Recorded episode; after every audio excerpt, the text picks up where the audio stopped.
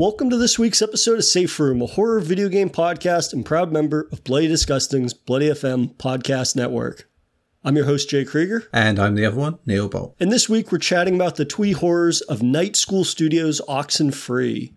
Released in 2016, Oxenfree follows Alex and a group of friends who are traveling to Edwards Island to do what teenagers do party. But upon arriving and fooling with forces they don't understand, the gang unleashes a paranormal force onto the island, which they must contend with. So, this was a game that you and I, I believe, haven't played really since it was originally released. No. Um, and so, in getting to revisit it this previous week, um, was there an aspect of Oxenfree that kind of held up for you better than you remembered? Um, apart from the vibe itself, which is just it has that wonderful atmosphere and the music that goes with it. But for the most part, you know, that conversation system that was so great to begin with and so like fresh and revelatory back then, you know, a lot of that still sticks really well. You know, it's just, the conversation just flows nicely and the fact you can just interrupt and it adjusts, you know, like I said on Twitter, it's like there's occasions now where you can kind of see the cracks in it, but, but it generally still just blows a lot of games out of the water and it's yeah, I don't think it's been better as a system yeah, since then. Yeah, I was really surprised with how well that held up. And, you know, for people that haven't gotten around to Oxenfree, basically, it is a game that is devoid of traditional cutscenes to tell its stories, right? It's kind of this free flowing narrative that doesn't really have any slowdown in that regard because of the fact that you have basically a three branch kind of response to whatever's being said to Alex, or Alex has the option to, you know, comment yeah. on conversations that are occurring between other characters. And so it's three different options that are branching, but each of the branches seem very natural, yeah. right? And it's not just sort of like the calm or the aggressive type of response. Like there's a good amount of variety there in terms of how you can respond to certain situations mm. or even choosing not to respond. It was funny, you know, in doing some uh, digging in terms of replaying this, making my decisions, and then looking to see like what decisions change uh, certain aspects of the narrative and whatnot later on down the line. Apparently, there's like people on Reddit that play through this and they've done a run where they have her not speak at yeah, all. Yeah, there's a trophy for it. Which yeah, is like, it's like very, it's very interesting to have a game that is narrative focused and the, you can have the option of just simply rolling with the punches and not providing input on things. Um, but just overall, like again, I'm really taken with this game's ability to kind of like very quickly sink you into this character, into this world you get the sense that there's a real history between these people and that there's a lot going that has gone on, you know, before you actually arrive on Edwards Island to meet these characters. But it does so in a way that feels just very natural. It doesn't feel like, oh, you know, there's this sort of, I suppose, artificial conflict that gets brought up between them or anything like this. It kind of just feels like, oh, it's a group of teenagers that are dealing with teenage shit, and then you know some of them have more baggage than others. Yeah, absolutely. I think that conversation system is an interesting one when you look at the history of you know the developers at that time, which were just a tiny team, night school, mm. you know, two of which being cousins. So it's like, you know, one had worked on Telltale games, you know, so there was that yep. obvious thing, um, and you know, uh, the other had worked at Disney, which is funny considering you know night school then got bought out by a big streaming company down the line after that. I say just a quick aside, that was a weird thing playing the game for the first time since then to have that Netflix studio thing come up at the beginning. I was like, oh yeah, forgot about that. it's like yeah, yeah, yeah.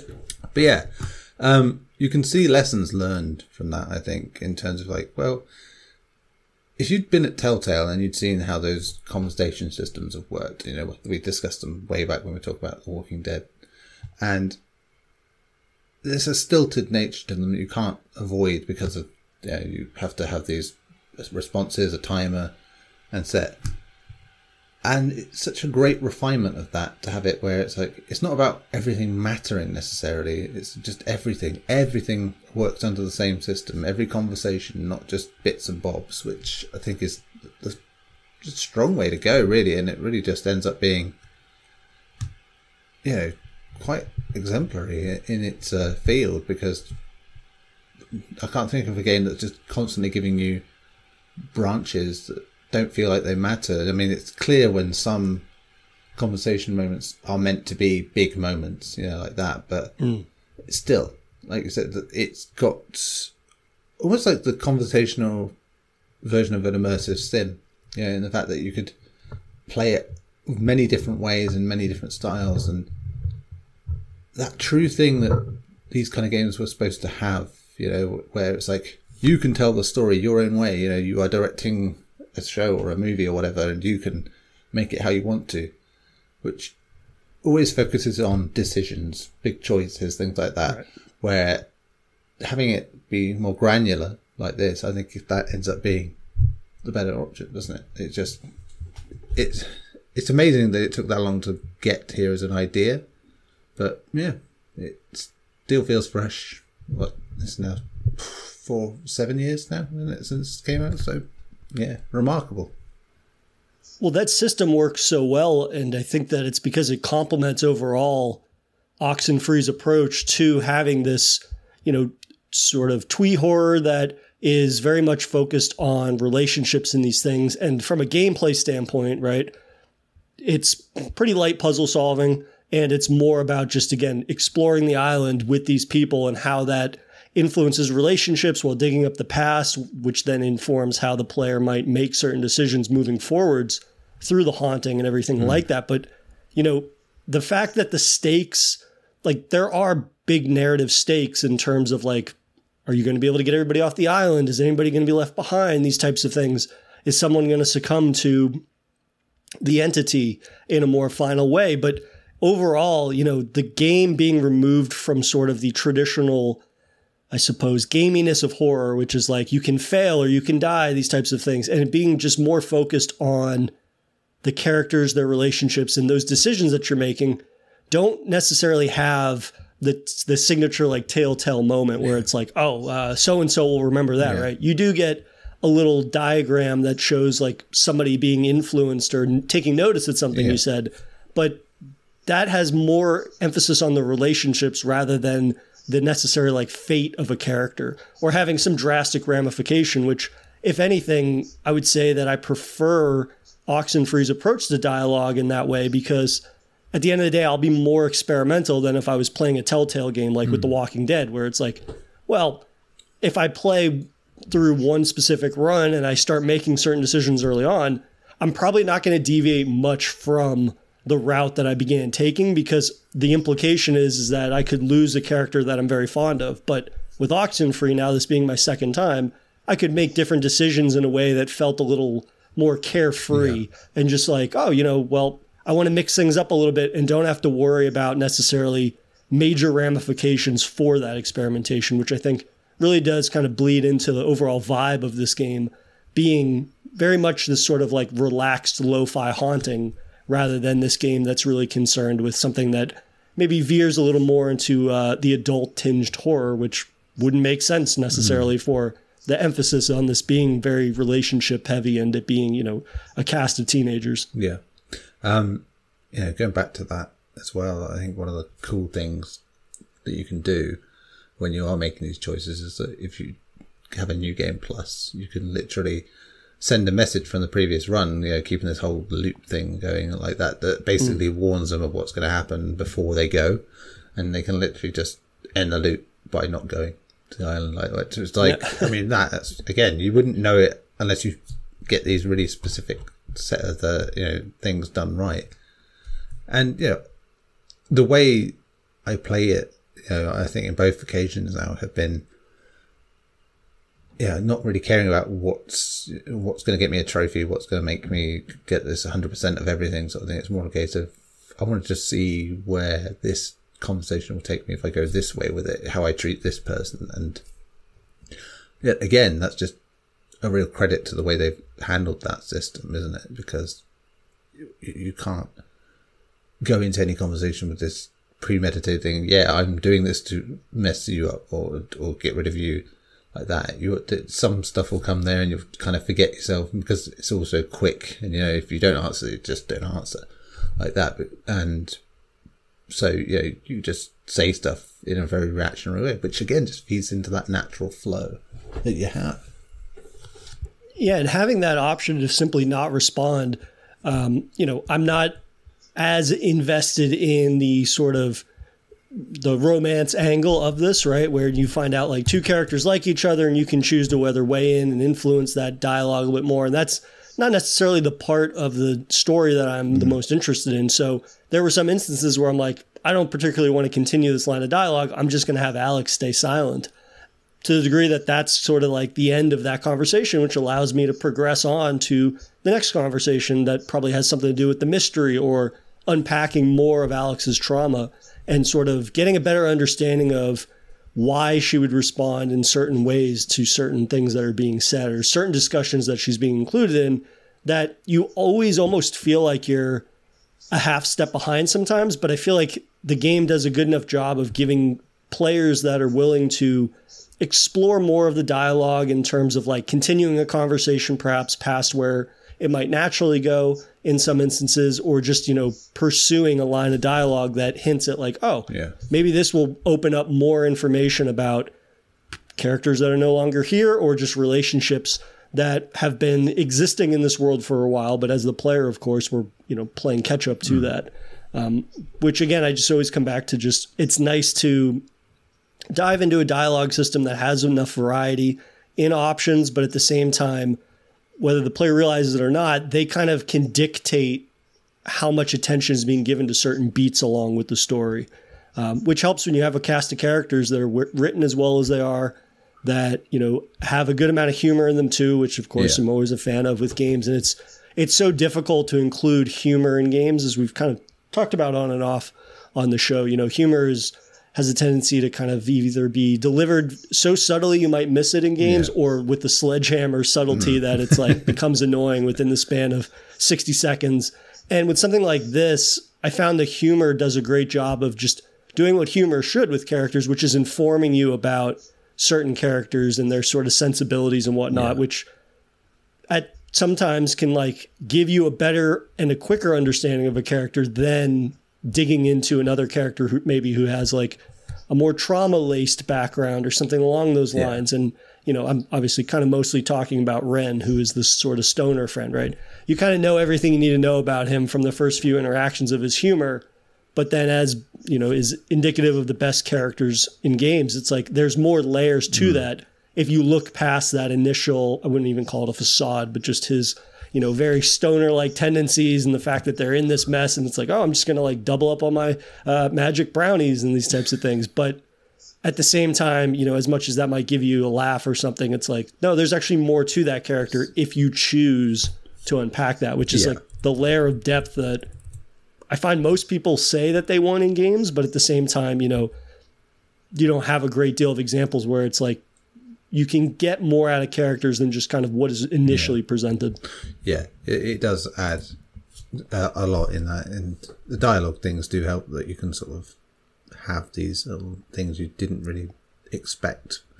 These little offshoot conversations about nothing that really inform you of a person in a way that isn't like you know exposition and stuff like that. And uh, yeah, I think that's definitely one of those things here where know, your interpretation of a character can be very simple and close to anyone else's on the surface, but depending on how you go through the story, you'll have little quirks to each character. You'll be like, yeah, but you, you could literally do the yeah, but you don't know them like I do sort of thing, where you are hmm. basically saying yeah, but I know this about them and they do that and they're like that, and it means that you know certain characters feel lesser than others. I think depending on how you go about things, but I think everyone moves out of their sort of archetypes quite well. I think you know that once Yeah. you get whatever you know whatever story you do, you get enough for everybody to sort of understand a little about who they are, even if you do the the least amount with them. So yeah, there's some really cool dynamics as well because of this whole you know setup of you know Alex um, having to bring Jonas along, who's a you know new stepbrother, and just the whole baggage of you know what's happened with her own brother, and you know having the ex girlfriend of her brother there, and you know her friends, and this whole dynamic going on, and so many different pots bubbling at the same time, basically, where they none of them are really left alone. You know, there's always something going on with each of them. Yeah, I think Ren and Nona kind of feel slightly on the outside just because that's their place in the story. You know, I think, but at the same time, they're performing their roles perfectly for the story. You need some characters like that. Not everyone can be like the character like that, you know, and that's you know again a credit to the team in what they do there because they they make sure every character has something that is relevant to the story in their own way, and yeah, it works remarkably well again, doesn't it? Which character on this recent playthrough stood out to you the most, perhaps either in a way that you didn't appreciate initially when you played the game, or just through new dialogue options, you kind of had a new revelation about a character, or they just had more importance, perhaps, wow. uh, in this playthrough? Well, I think this time Jonas was interesting because, you know, I always like that dynamic anyway. You know, it's like he's, you know, just being dragged along. It's awkward for him. You know, he knows the pressures of that, you know, the fact of being a brother to someone who's lost a brother.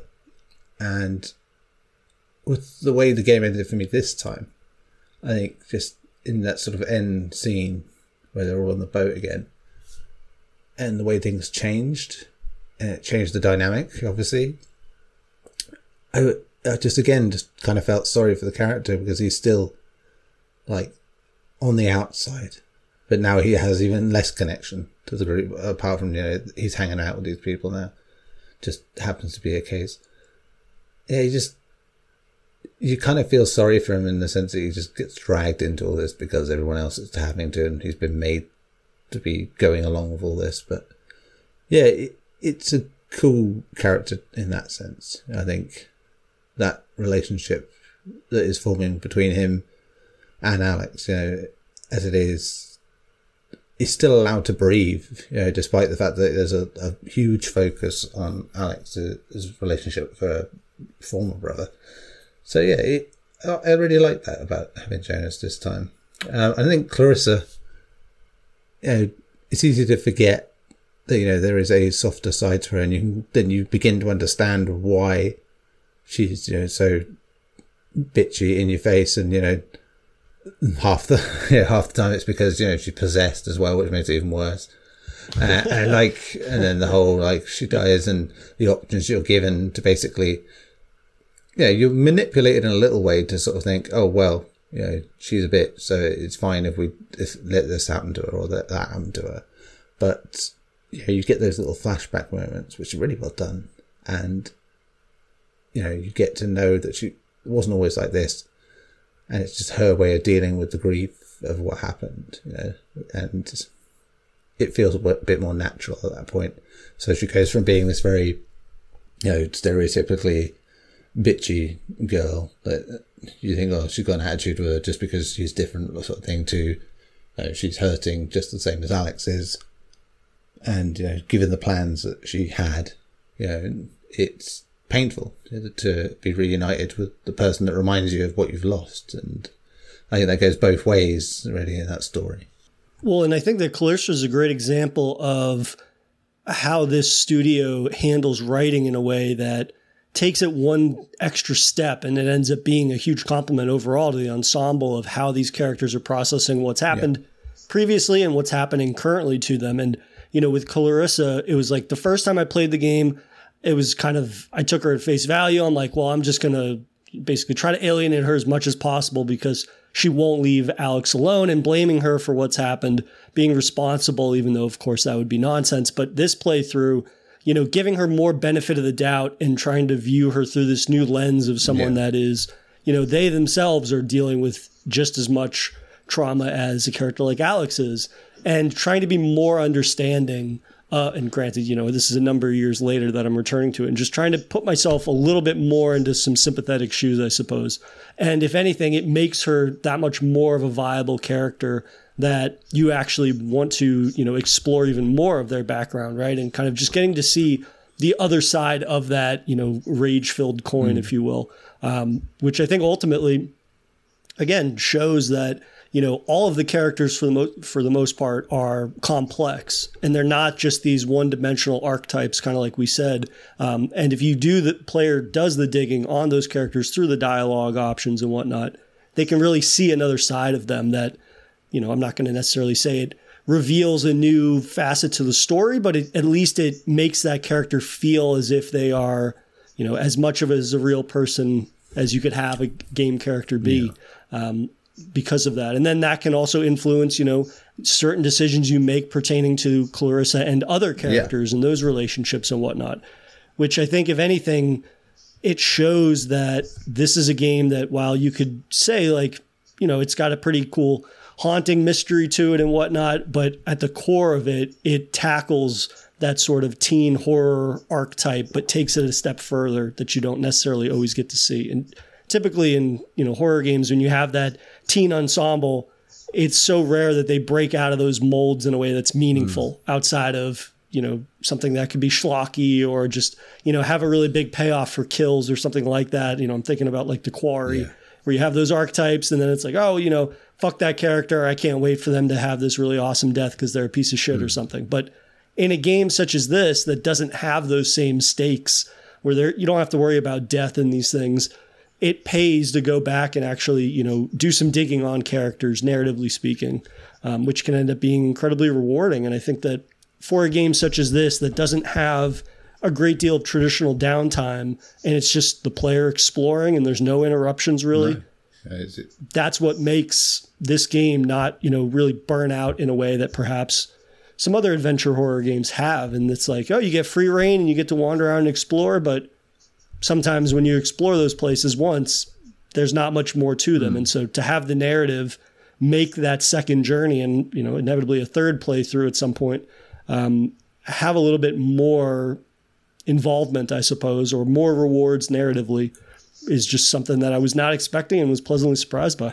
Yeah, I mean, one of the things I was always admirable of it is that you know it never relies on cheap shocks or scares to do its supernatural stuff. It is really slow, methodical stuff. You know, teases out that weirdness incrementally, and that that's really works for it. And I think you get that beginning section that is very normal, and uh, at the time I was very much of a mind that it reminded me of Life is Strange because you know, it's another sort of teen teen drama in that sort of choice based environment where something slightly supernatural is involved.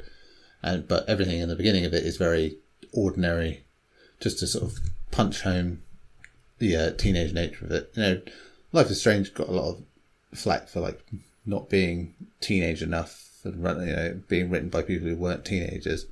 And, you know, I mean, this is the same here, but I think in both cases, game these games capture the essence of the teenagers, you know, rather than just trying to go for one particular era. You know, there, there's a generalness to it, and it that's the way it's got to be. I think because if you try to keep with a time and a place, it, it can grate. You know, it can grate. It can age like milk. You know, if um, certain vernacular and vocabulary yeah. just go the way of the dodo very soon. Um, so yeah, I like that.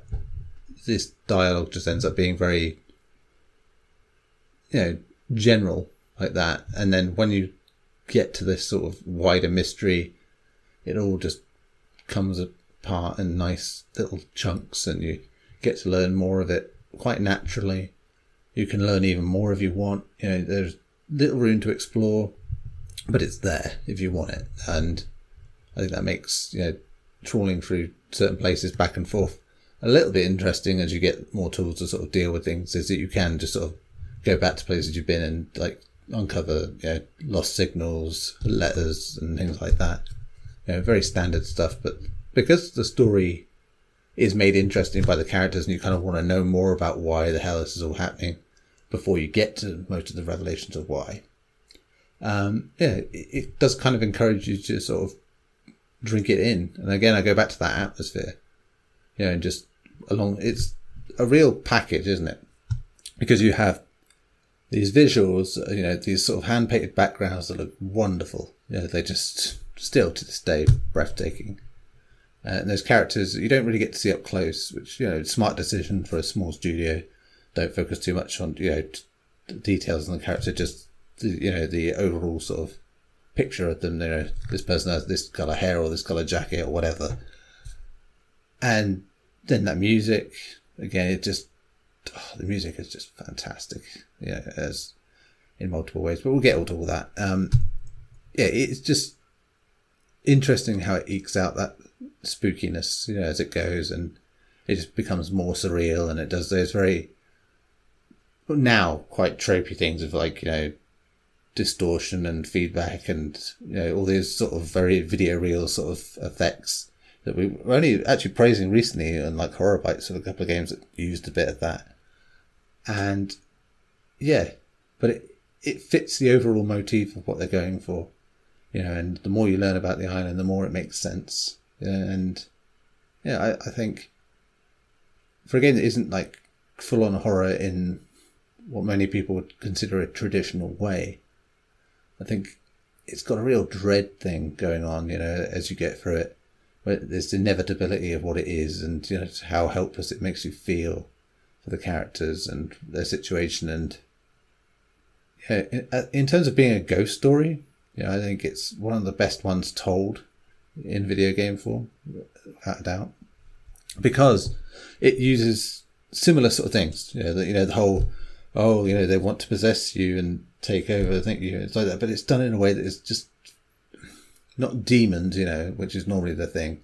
It's very much a case of no, we don't want to be here anymore. We've been stuck here forever, and we we've basically figured out this plan to make sure that you're the people that are going to help us in that regard.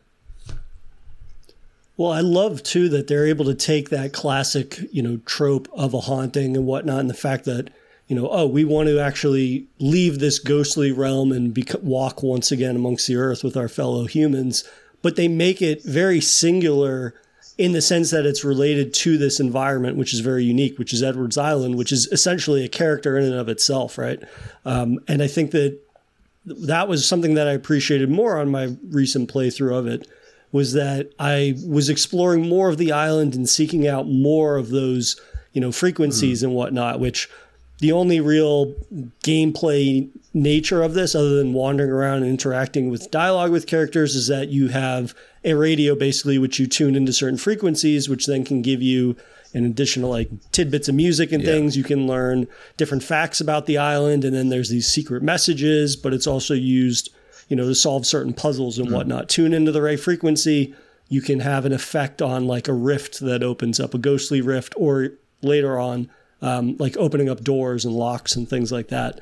Um, but overall, you know, having a mechanic such as that of the radio and utilizing that in a way that you could completely play through the game and not actually do for a majority of those additional signals and these things. But again, it keeps coming back to this is a world that is far richer, I think, than people realize on one playthrough yeah. of the game. And if anything, you know, it really does sort of feel like the best approach to a ghost story in that you know what if you just want to get from a to b and run through this story run through these relationships and whatnot don't pry too much you can do that but there's a lot more history there and if anything it makes the game that much more interesting which kind of channels um, the aspect of like hauntings and ghost mm. movies that typically you know get brushed over pretty quickly it's like how did this all begin why is this happening and to see a game tackle a ghost story like that and have the history be unique to this setting, but at the same time having the actual depth and forcing certain and forcing certain parts of yeah. player bases to like have the investigatory depth that you would probably want from something like this and like oh no i really want to get to the sort of nitty gritty of why this is happening who is responsible for this the ramifications for that and the ramifications you know past and present um, that is something that you know, I don't necessarily know that we see in a great deal of ghost or haunting mm. games, right? It's typically sort of the larger set piece moment. Somebody gets possessed, somebody that's possessed kills somebody, and then the ramifications of that. And it's typically with hauntings, it's tied to big set piece moments or big moments that typically the stakes are quite high for characters. Yeah. And a lot of this, and I think a lot of the reward of Oxenfree in that deep dive is that you're rewarded with just information that doesn't necessarily fundamentally change how the game is played, but at the same time, it's just furthermore making this seem like an experience that is just a lot deeper, I think, than we typically get. And an example of like really stellar writing that doesn't rely on, I suppose, the sort of traditional arcs, if yeah. you will, or the you know the character pyramid, if you will, of uh, you know how these things typically play out, um, which kind of again feeds into the vibe of the game, which we'll unpack a little bit more when we come back from our break. But um, it's nice to have a relaxed haunting, mm. if you will. You know, we talk a lot about sort of horror that can be the bridging or the gap, I suppose, for younger horror fans to get into the genre more and more. And this really does seem like the type of game that you could sit down and play with, you know, younger kids, teens that are into horror. They're not ready for super extreme stuff, but this sort of gives them a flavor of a haunting yeah. in a way that is more approachable, but at the same time, you know, has a vested interest in presenting a higher quality, I think, than most people are probably expecting from something that presents itself as teenagers on an island that's haunted, right? Yeah. That's kind of like a very almost nondescript uh, sort of thing, where but it, with something such as Oxenfree, um, it feels like it's given the right amount of attention. Yeah that it deserves to each of those qualities. Because initially, when this was released, it took me probably a year to play it because I was just like, oh, you know, I like the look of it, but it's this teen sort of horror. I mean, is that going to just play out like CW show or something along those mm-hmm. lines? But then once I actually sat down and got past that and played it, I was like, oh no, this is actually an experience that is far richer than I was expecting. And at the same time, it's a credit to the writing team that, you know, you can have characters that break out of that archetype. Yeah. And I think we've, you know, talked to nauseum at this point about that, where it's just like you can do these things really well in a way that's meaningful, that breaks out of the, just that traditional mold. Um, and, you know, it's amazing that seven years later, the writing and the characters themselves has held up exceedingly well, mostly because they don't overly rely on, you know, whether that be character tropes or just at the end of the day, the general approach to writing, which lacks the sort of referential shit that we see constantly, mm-hmm. where it's like typically now, whenever you see anything with teens in games, it's like very referential to the degree yeah. that well, when you're experiencing that in the moment, you're like, well, this is going to be outdated in like nine months. Like, why are we talking about these things? Or why are you like hitting certain points so hard? It's like, just move on, make it be very personable. Why is this important to these people specifically? Rather than just referencing, you know, pop culture or whatever constantly. Yeah, immediately then you know, the Netflix connection comes to mind and the Resident Evil series. And, uh, that mm. whole you know, barrage of pop culture nonsense that, that's in that show that is going to just make the already terrible thing age worse because it's just going to be like, yep, what what the fuck does any of this mean? Yeah, like sort of thing. But yeah, yep. it's uh, quite funny to think that you know, in terms of their game studio, they have this uh, in the, there on Netflix alongside that sort of representation, which is not unusual for Netflix to have that kind of very stereotypical teen drama sort of nonsense. So, yeah, yeah it, it kind of shows a lot of that up nicely, I think. My one hope, and I've played spoiler i've played about 10 minutes of oxenfree 2 um, so i can't really comment on you know whether or not you can feel a great deal of that netflix influence but the one thing that I think will be the saving grace for Oxenfree 2 and you know Netflix being the publisher is that Netflix is so sparingly it seems publishing mm-hmm. games mm. in terms of you know when they announced that they were going to be doing games and whatnot the types of games that you see on there have either been ports or they've been follow-ups from creatives that you know we hadn't seen in quite yeah. a while like I'm thinking of um, um, Down, Downwell yeah Downwell is that the one yeah, Downwell, um, where they had that creator who hadn't made a game since that, I believe, made something. And from what I'd played of that game, it felt like a natural continuation mm. from their skill set or their tendency for making these arcade style games. Um, and the sort of addictive nature of something like Downwell. Um, that was very simplistic, but again, you know, very refined in that core arcade experience. And just a general read sort of of the catalog of games that Netflix is offering or publishing, it's such a limited pool that I feel like they're so inexperienced in that space that they really can't afford to dabble too much into mm. the sort of games and whatnot. Now, granted, we'll see once we get around next week and chatting about Oxenfree 2. But at the same time, you know, when you have something that is a hit and then the follow up to that, it's like are they really going to risk the goodwill of you know publishing mm-hmm. the follow up to a game such as Oxenfree that they're going to allow you know their sort of mark to even be noticeable on that? I'm hopeful no. Um, but at the same time, it's the type of thing we'll wait and see. But um, we're going to take a quick break. And when we come back, I want to chat a little bit more about Edwards Island as a setting. Yeah. The sort of general vibe of this game, and what really does allow this to be that kind of singular uh, approach to a haunting in a very special environment. And we are back from our break. And for Edwards Island as a setting, you know, for you, Neil, we've kind of alluded a little bit to like the overall vibe of Oxenfree. Yeah. We mentioned, you know, the art style and these things, but, you know, for you, what stands out the most? Would it be the music? Would it be the environment, the art style? Like, we're going to talk about all this, but like for you personally, what what really resonates with you the most in that regard? Yeah, you, have got to know me from all the talks we've had. then it, the, mu- the yep. music is going to be the thing.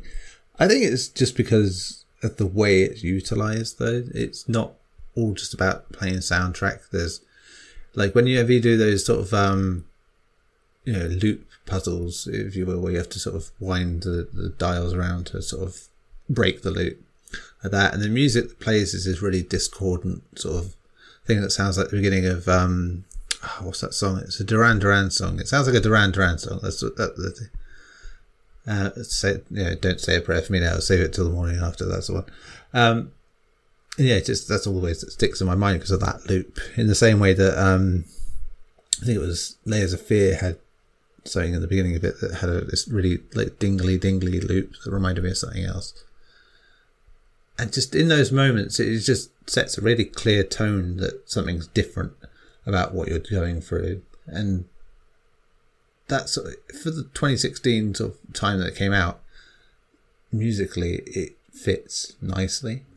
But yeah, I, I think it's just very experimental in a lot of ways that I really appreciate it. You know, I think, um, but it, yeah, it's definitely a package deal, whatever you do with it, because I think without the art direction, without the the, the dialogue the way it is without the design of the island itself.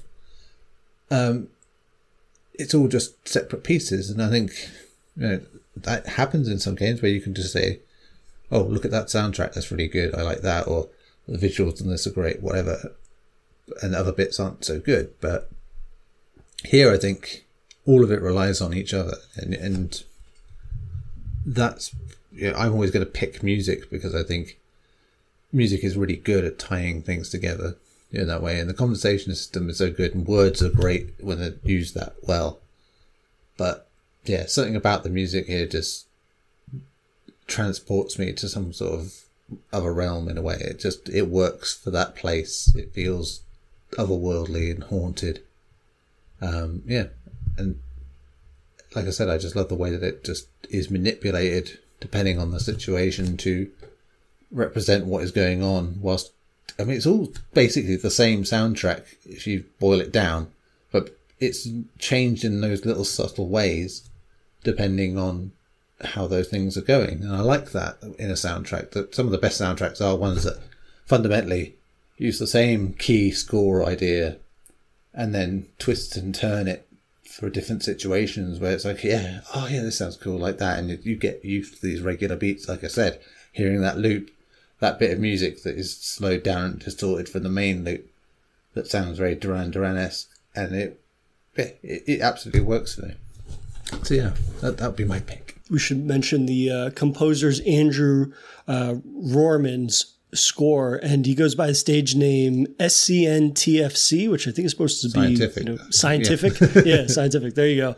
Um, but you know, I'm really taken with this score mostly because it perfectly captures the supernatural aura of Oxenfree while not being overly sinister. There's definitely been some games that have included scores that have been almost too overbearing in a way that it doesn't necessarily match sort of the vibe of the horror for certain projects. Yeah. Um, and I think with something like Oxenfree, that is kind of relaxed horror haunting, if you will, um, this sort of score is perfect, you know, because it's not tied to specific set pieces. I'm almost positive I'd read that um, from the developers where they were saying like they wanted music that you could basically play from start to finish, and it didn't necessarily have these moments that were tied to a specific story beat yeah. or something like that. It was kind of this one just this flowing track that more or less captures the tone of what's happening and doesn't really let up, but at the same time, it doesn't have massive spikes, which I think for something like this that has, you know, narrative stakes overall, but it, you know, the minute to minute stakes are not super high because it's not built upon, you know, intensity or something like that. And so to have something that perfectly captures sort of this sleepy island maritime setting Yeah. and whatnot, but at the same time, it feels very analog, which is ref- reflection largely of sort of the island and its history, which, you know, dabbling back into, you know, the Edwards Island and the role that played in World War II. And you find out about this tragedy of the submarine full of US soldiers that basically was shot down as a result of friendly fire and everything. And, you know, I love a soundtrack that can feel both modern, but also reflective of a history that occurred before the player actually shows up Yeah. to an environment, but in a way that feels very natural and free flowing, sort of between those influences. I mean, it's no surprise that uh, Carpenter, John Carpenter, was a point Yeah, of reference I mean, it's for the composer, and you know, it's very clearly uh, a synth-heavy score, but at the same time, it has that analog flavor to it, if you will. And I think even you know they've recorded things through like World War II era um, radios and whatnot. But at the same time, it kind of just again, it kind of feels very evocative of the vibe of like sleepy maritime setting and whatnot, uh, which is something that I think is really important, especially once you begin to pair it with the fantastic and, as you mentioned, you know, breathtaking artwork of Heather Gross, um, who did you know these backgrounds that I described as being like oil painting esque almost in the way that they kind of play around with color and whatnot, that it makes it feel a lot denser, I think, than it is. Um, and there's actually like a technique um, that this art style abides by called parallaxing, which is where background images move past the camera more slowly than the foreground, which creates the illusion of depth in a 2D scene of distance. Um, and for people that don't know, Oxenfree is a 2.5D game, much in the same way that uh, Inside is, which is something we've covered on the show previously, right?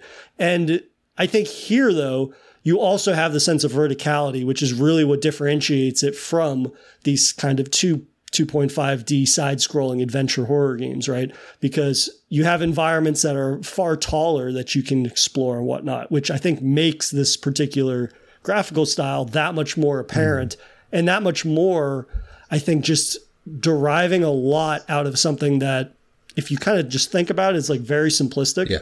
but at the same time, you know, they're playing with this elaborate sort of, um, I suppose, artistic toolkit to make so much more out of the limited sort of size of this experience. And a game that's made in Unity, after all, you know, with with Horror Bytes, we cover plenty of games that are made in Unity, and sometimes we remark just like you know maybe there were certain limitations or whatnot in unity that accounted for this but you know after revisiting oxenfree that sort of excuse or explanation is basically being removed from my Yeah. vocabulary moving forwards because you know you can see what such talented artists can do with a system like unity or an engine like unity um, and it's really just about that sort of artistic style utilizing the most of that engine that really does make this you know this breathtaking looking experience Yeah, I, you know, I think their own personal experiences working elsewhere probably helped as well to sort of get them into the groove of that.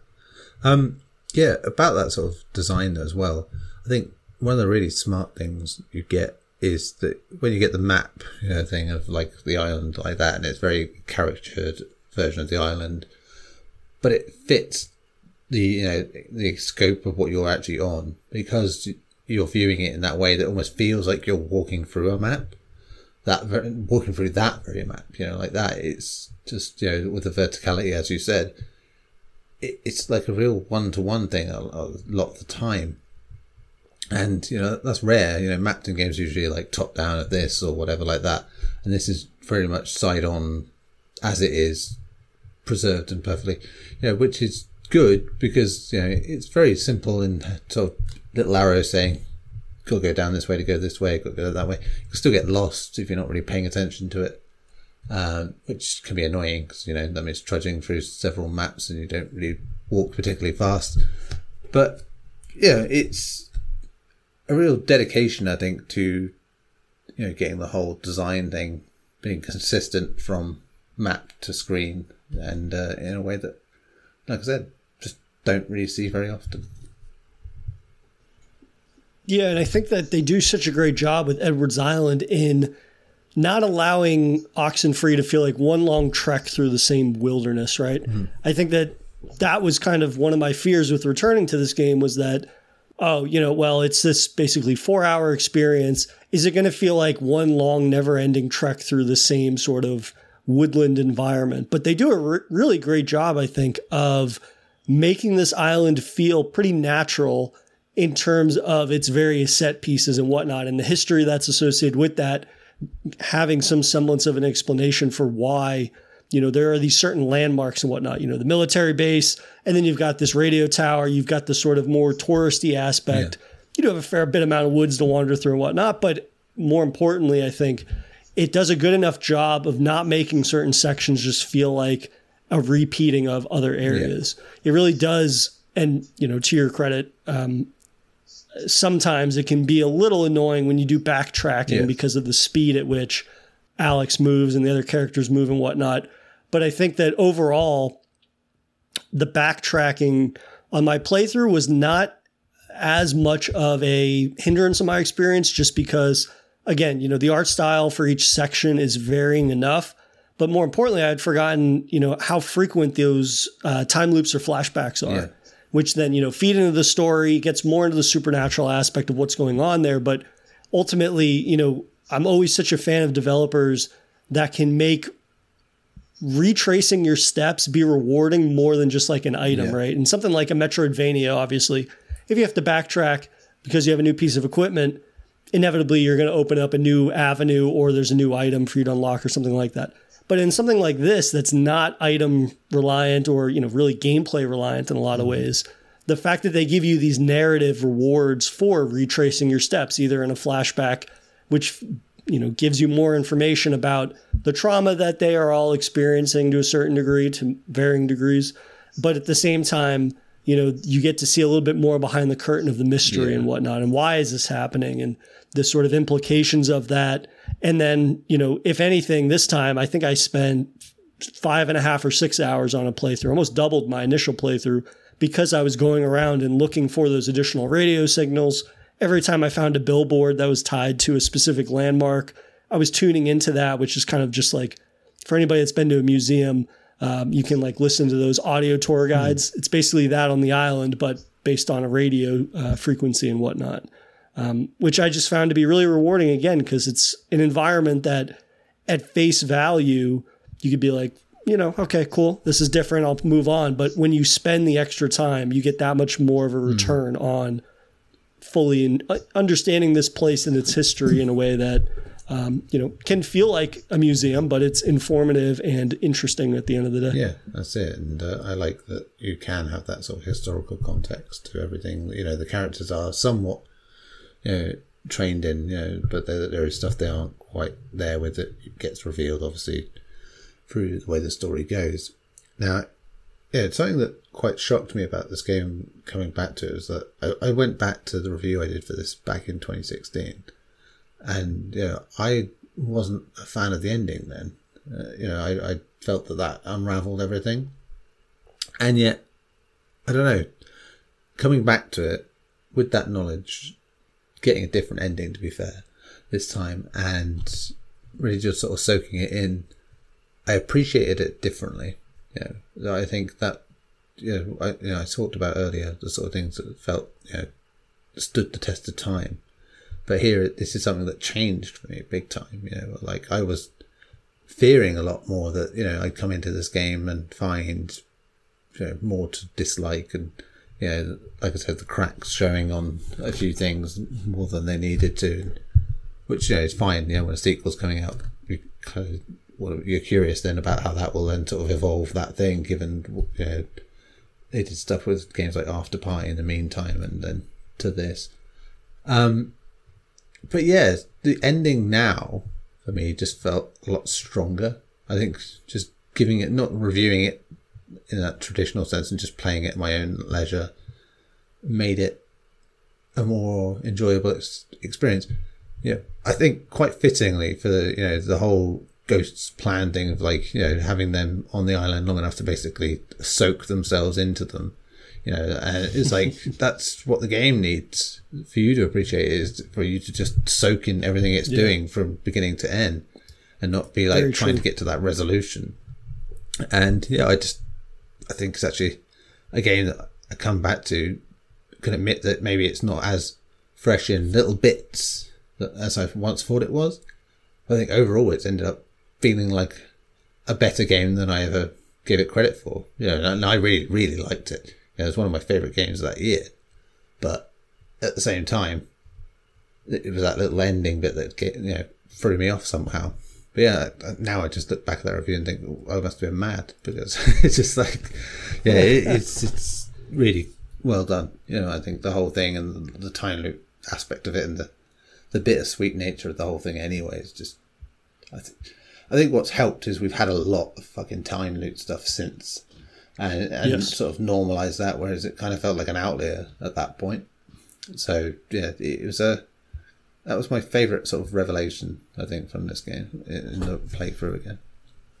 I definitely appreciated the ending a lot more than I did, and it's you know shame on me for just I think at the end of my first playthrough I kind of had my mind wrapped around the idea of like a traditional haunting has this massive ending, this explosive ending that either, you know, they're able to break free of the haunting or the cycle is going to continue yeah. type of thing. And, you know, part of it was when I played that, which was in 2016 or 2017, and, you know, maturing a little bit and just getting a better idea of the type of ghost story that was being told here. Mm and really the the outcome of the ending of the original it really just being all about how what has happened has influenced those relationships and whatnot and that being the focal point of the conclusion that's something that took me some time and mostly in the second playthrough um, to really appreciate mm-hmm. and it's the thing where it's like yeah because if the game's finale has this massive explosive ending tied directly to the haunting and rather than the focus being on the core characters and their relationships, it kind of goes against the whole point of the game yeah. at the end of the day, right? Um, and the, one of the game's biggest strengths, I think. And something also that um, I didn't really mention was just overall, you know, the voice acting. Mm. Is really, really stellar in this. And the fact that, you know, you have these characters that come in and you get so much out of not only their dialogue, but more importantly, just the way in which characters are able to just, you know, the influx of their voice and these things like that. And it feels like characters that you get a true sense of. And especially when, you know, when you think about the perspective of this game and it being so zoomed out, that was one of those things also that when I played the game initially, I was kind of like, well, I want to zoom in more. I can't see nearly mm. enough. But this playthrough, it made me think, oh, well, what a testament to how well this game is overall composed and made that it can be as zoomed out as it is, but you immediately you know pick up on who's speaking and whatnot just based off of you know how distinctly different their voices yeah. are and you know they're not really being a weak link amongst this core cast of five characters in that regard um, it's the type of thing where you know it just makes me look at potentially other horror games that have attempted things similarly that i might not have actually given the time of day just because of initially being like, hey, you know, I don't really, not really interested in, again, you know, a, bunch, a group of teenagers that are dealing with this or that type of mm. setting for a horror game.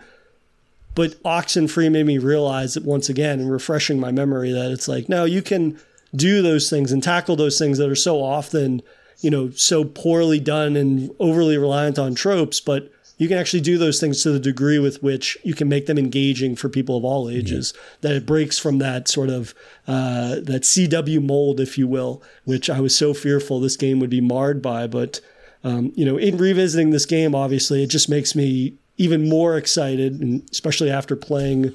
Uh, the Oxenfree 2 demo for the Tribeca yeah. festival last year, um, just to dive into Oxenfree 2 and getting to see, you know, characters and whatnot that perhaps we've seen in the previous game, getting to see, you know, how their stories are unfolding, the island itself and returning to that, seeing the ways in which, you know, they could expand on Edwards Island and all of these things, but at the same time, you know, just seeing that same level of production value that they gave to the original, um, and seeing if you know Netflix being a publisher either helps or hinders that mm. sort of level of production, because um, that's ultimately what I'm most interested in, especially because the world is bigger, but also it's a much longer experience. It's about twice the length, I believe, yeah. of the original game. So it'll be interesting, I think, for us to dive into Oxenfree 2 next week and just see, you know, the changes, but also if they were able to um, sort of even more strongly refine what was such a standout about the original. Yeah, I mean, I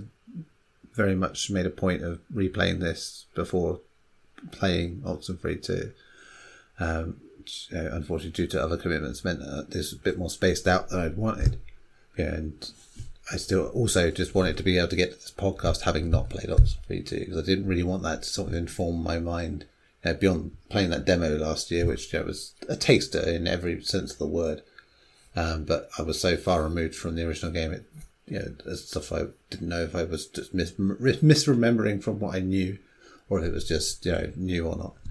So yeah, I am very intrigued to see where it goes with this sequel, and you know, I think one of the things I am slightly comforted by in Netflix's gaming division is the kind of games that they, they pick tend to be suitable for their platform and they're not afraid to let games be what they are. You know, I look at, you know, Immortality was on there. You know, uh, for instance, you know, Into the Breach is on there. Things that, so those kind of things can be on it. If Immortality can be on it, I think we'll probably be fairly safe. So Oxenfree 2 has not been meddled with all that much at all.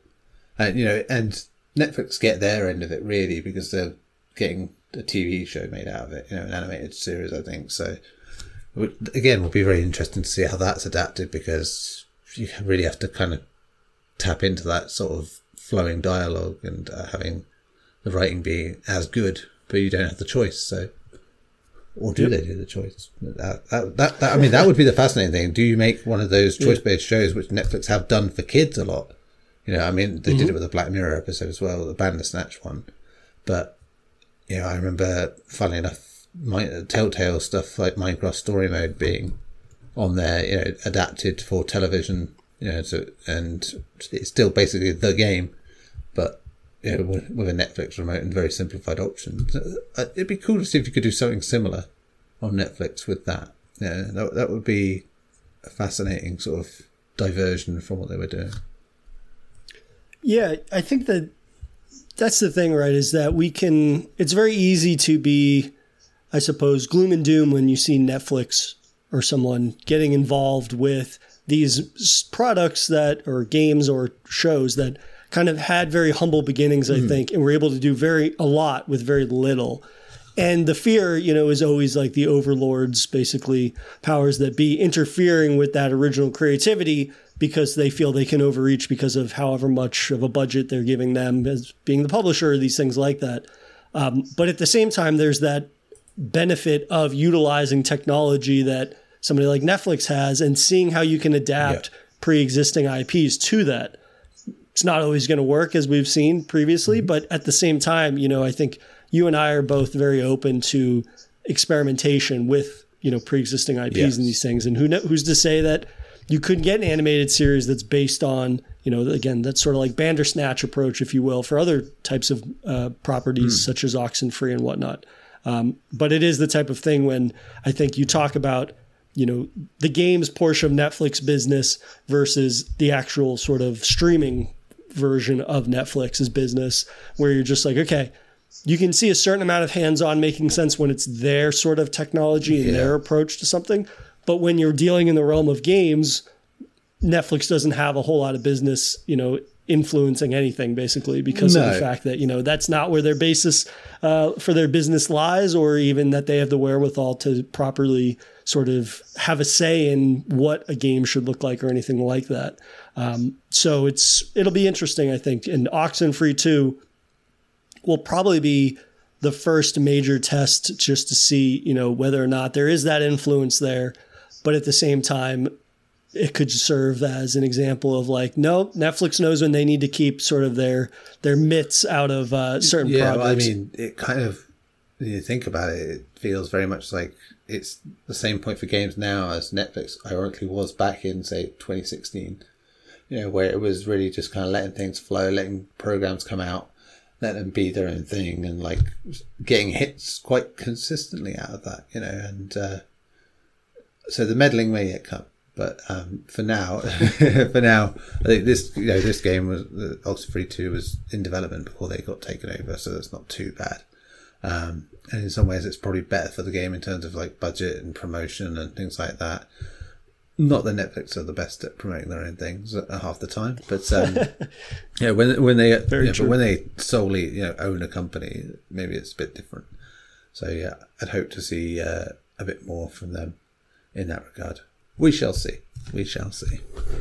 We shall see. And we don't have too much longer to wait because next week, as I've mentioned, we'll be chatting about Oxenfree 2 and whatnot. I've only played about 10 minutes at this point, so I can't uh, form any semblance of an opinion on that yet. But uh, very excited to dive into that and just getting to explore more of what was uh, a very brief tease that we saw f- during Tribeca last Yeah. year. Um, so I look very much forward to diving into that with you and unpacking that and whatnot. But uh, yeah, man, as always, it is a pleasure chatting horror with you for Safe Room. Indeed, it was. Thank you. Thank you for listening to another episode of Safe Room. If you enjoy the show, please rate us on iTunes and follow us on Twitter at Safe Room Pod for show updates. As always, our new episodes for Safe Room drop every Monday, but our bite sized episodes of Horror Bytes are indie horror showcase release every Thursday. You can follow our Horror Bytes Twitter account at Horror Bytes underscore SR. Join our Discord channel, Safe Room Podcast, chat with us and other horror fans about the genre we all love. And finally, you can send emails to saferoompod at gmail.com if you'd like to share your thoughts on a game we're going to cover. Thanks again for listening, and we'll see you guys next Monday.